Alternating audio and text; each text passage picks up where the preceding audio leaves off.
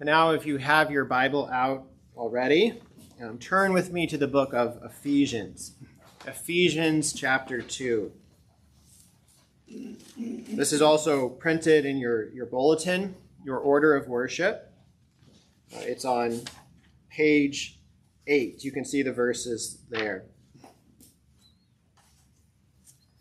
And so, if you remember last week, we talked about the before and after. Who we were before Christ saved us, that we were dead in our trespasses and sins.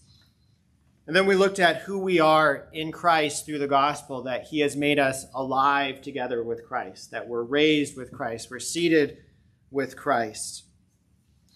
And today, we come to this very clear statement of the gospel, the good news of Christianity.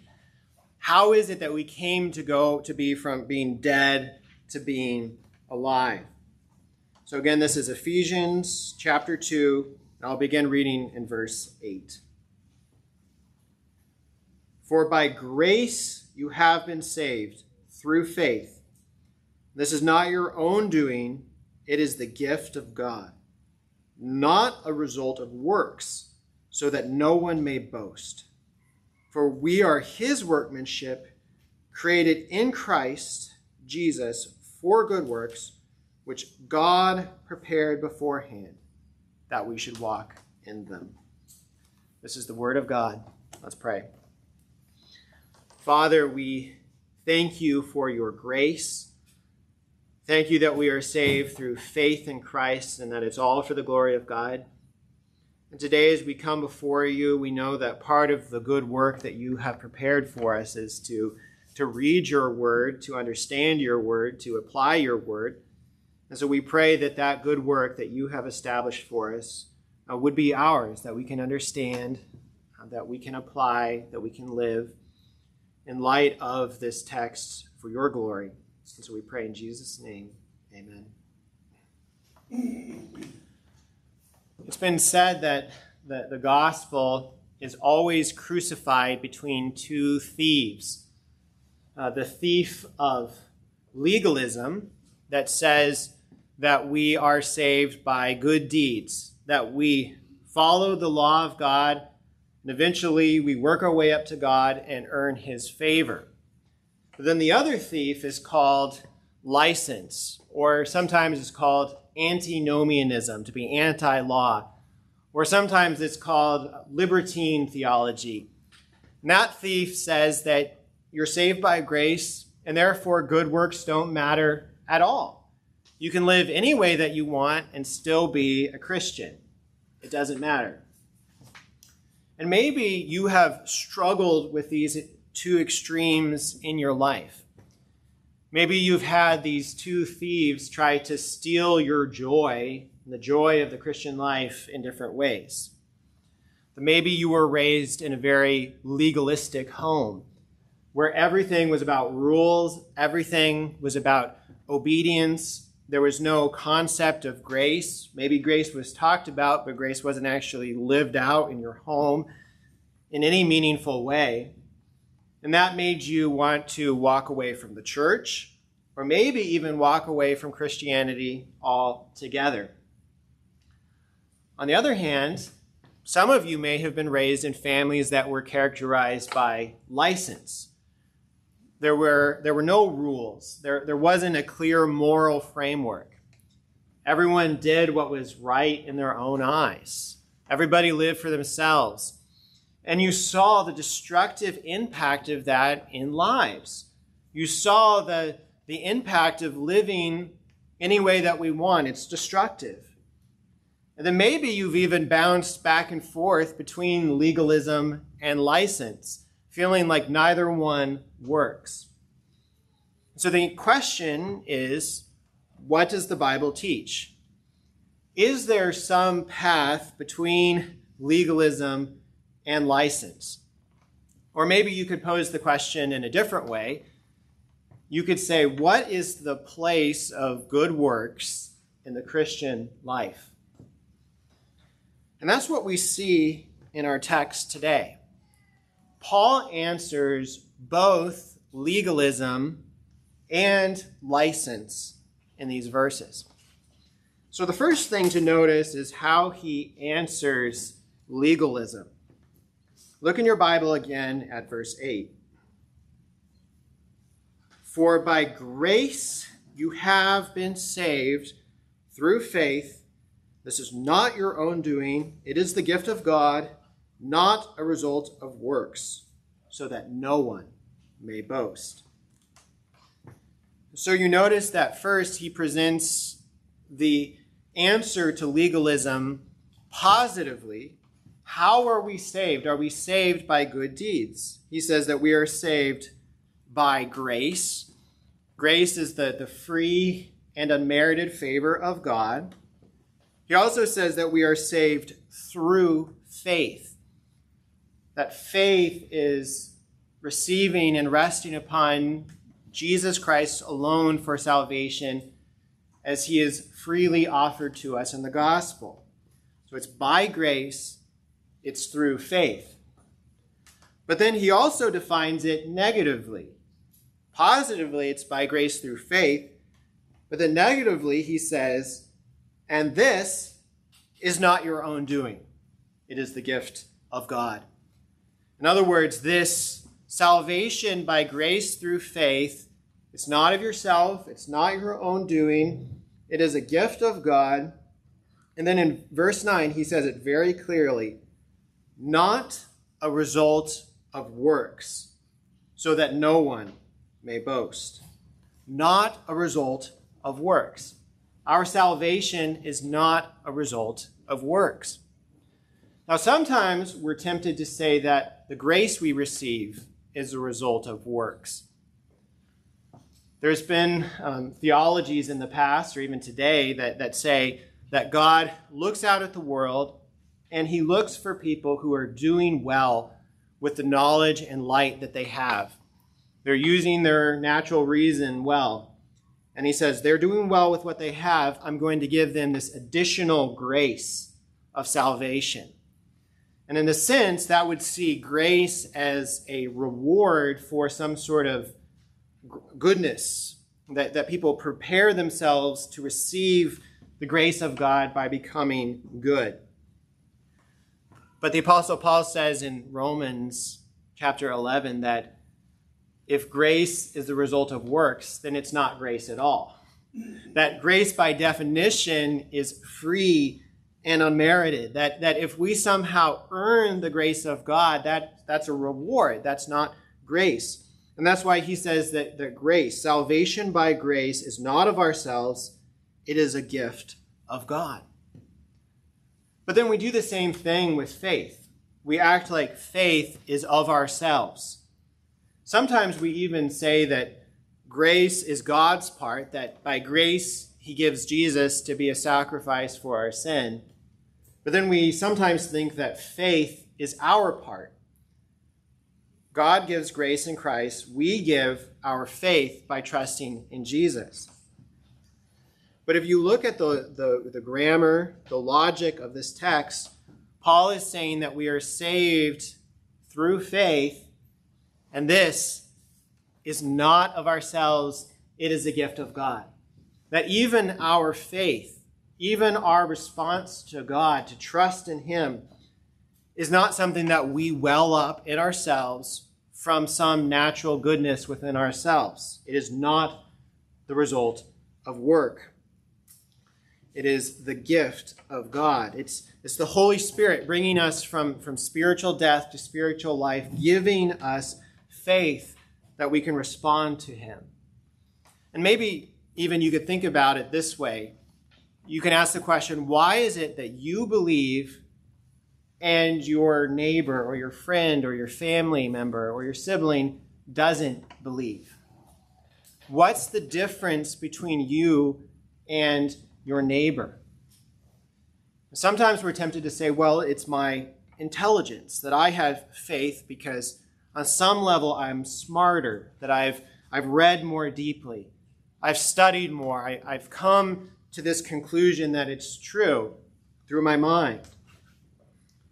But then, if you're honest, there are people who are far smarter than you, people who are far smarter than me, who have studied far more deeply and yet don't believe and reject God. And so you say, well, what's the difference? And we see that, that Paul says, For by grace you have been saved through faith, and this is not your own doing, it is the gift of God, not a result of works, so that no one may boast. Or sometimes we say, It's just my choice. I said yes, somebody else said no. But then you face the question, Why is it that you said yes?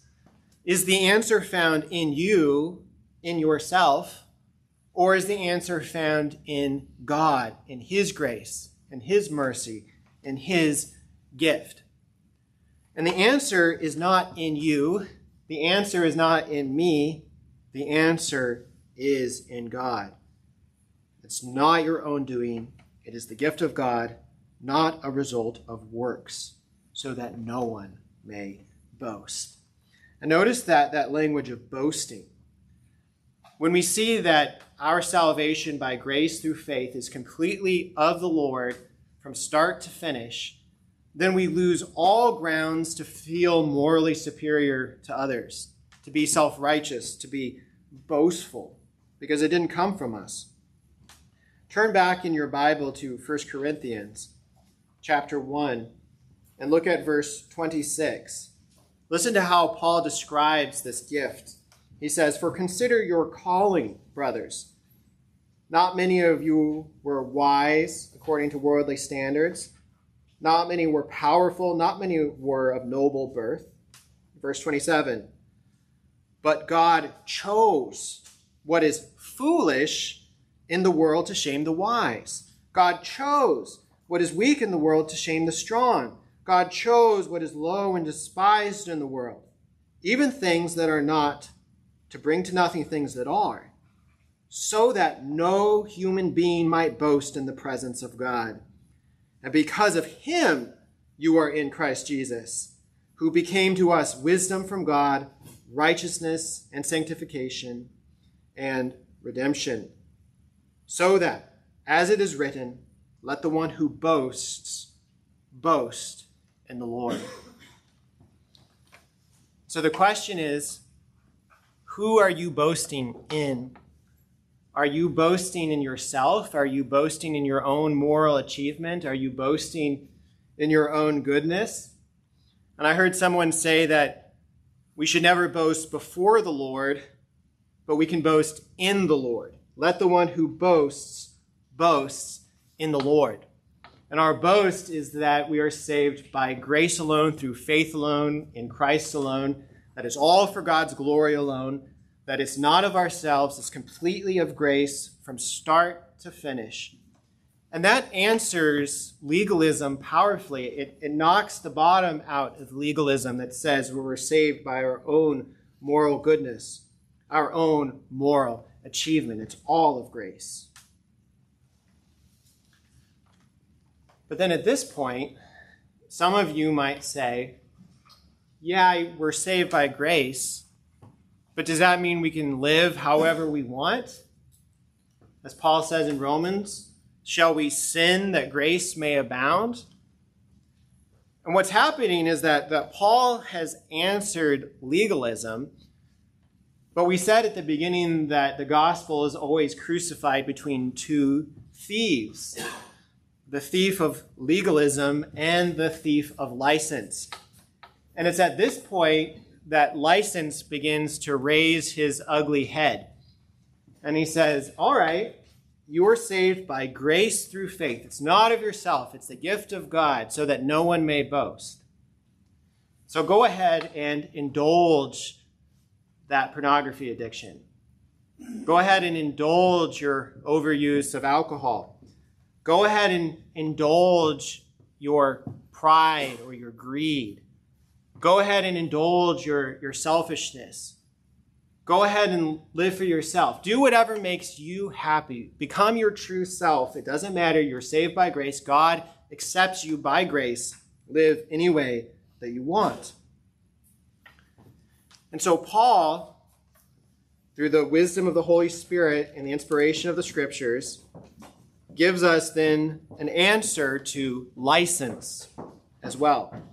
So look at how he answers license in verse 10. So, so turn back to Ephesians chapter 2 and look at verse 10. For we are his workmanship, created in Christ Jesus for good works, which God prepared beforehand that we should walk in them. So notice that we are his workmanship. You can imagine God as the, the master craftsman, that he, he lays out his workbench and the plan of salvation, the plan of redemption, and we become the, the piece of art that he's forming on the workbench. That he is the potter, we are the clay, that he is fashioning us, he's molding us into something for his glory. And look what it says that we are created in Christ Jesus for good works. And so you could say that we're not saved by good works, but we are saved for good works. It's not by good works, it is for good works. That good works become the, the purpose, the goal of our salvation. We're not saved so that we can live like the devil. We're not saved so that we can go after uh, the, the pleasures of the, the world, the flesh, and the devil. That we are saved so that we can pursue good works to the glory of God. And look at what he says that these are good works which God prepared beforehand that we should walk in them. So we need to remember that Good works are the purpose of our life. This is why we were saved. This is the purpose of our redemption to, to glorify God. And so when you see good works coming out in your life, you recognize this is the purpose. The purpose is to love God with heart, soul, mind, and strength. The purpose is to love your neighbor as yourself. The purpose is to be a faithful husband, to be a faithful spouse. The purpose is to, to be a, a faithful child, honoring father and mother. The purpose is to, to love your neighbor, to serve your neighbor. The, the purpose is to be a faithful employee. You go down all of the duties of your life. This is part of what God has prepared beforehand, that you should walk in them, all in His grace. But that means that we can't boast in our good works. And we said earlier that it's all of grace so that no one can boast.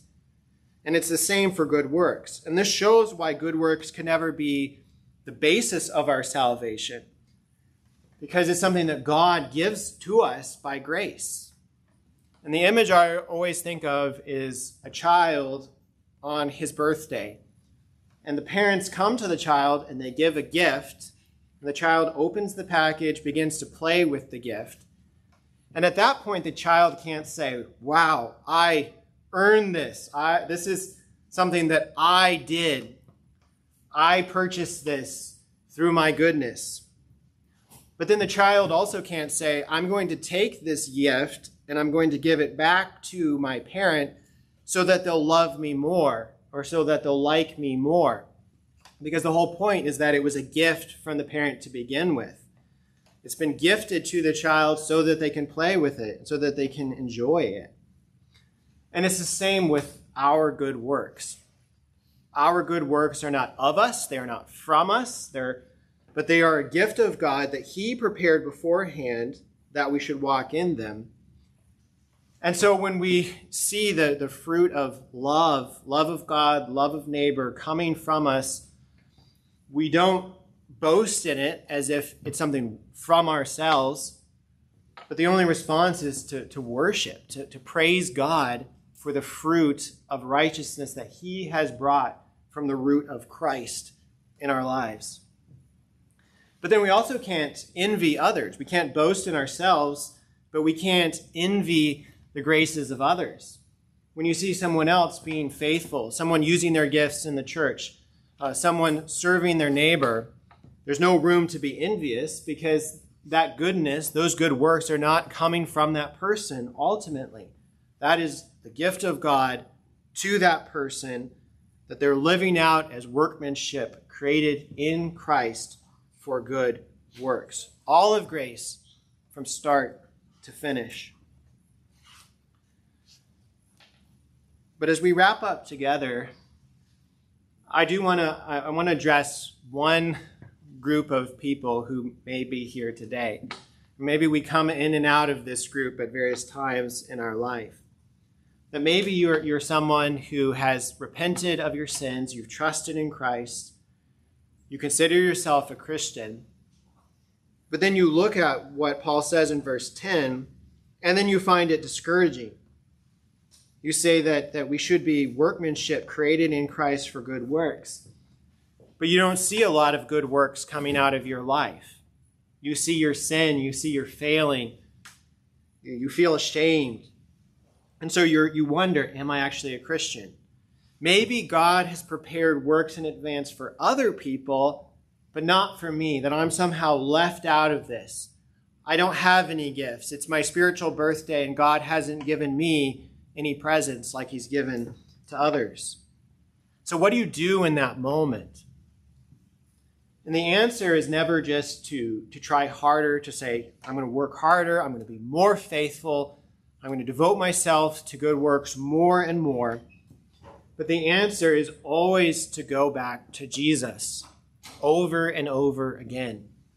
To go back to Christ and to say, Lord, I admit that I've been walking according to the course of this world, that I've been, been living for myself, I've been living for the flesh I don't see the good works that you've prepared beforehand for me. I'm sorry. Forgive me. And I know by faith that you have put good works into my path, that you have established a way for me to, to glorify you and my family, to glorify you in my work, to glorify you with my neighbors, with my friends. And show me what those good works are so that I can walk in them, so that I can glorify you.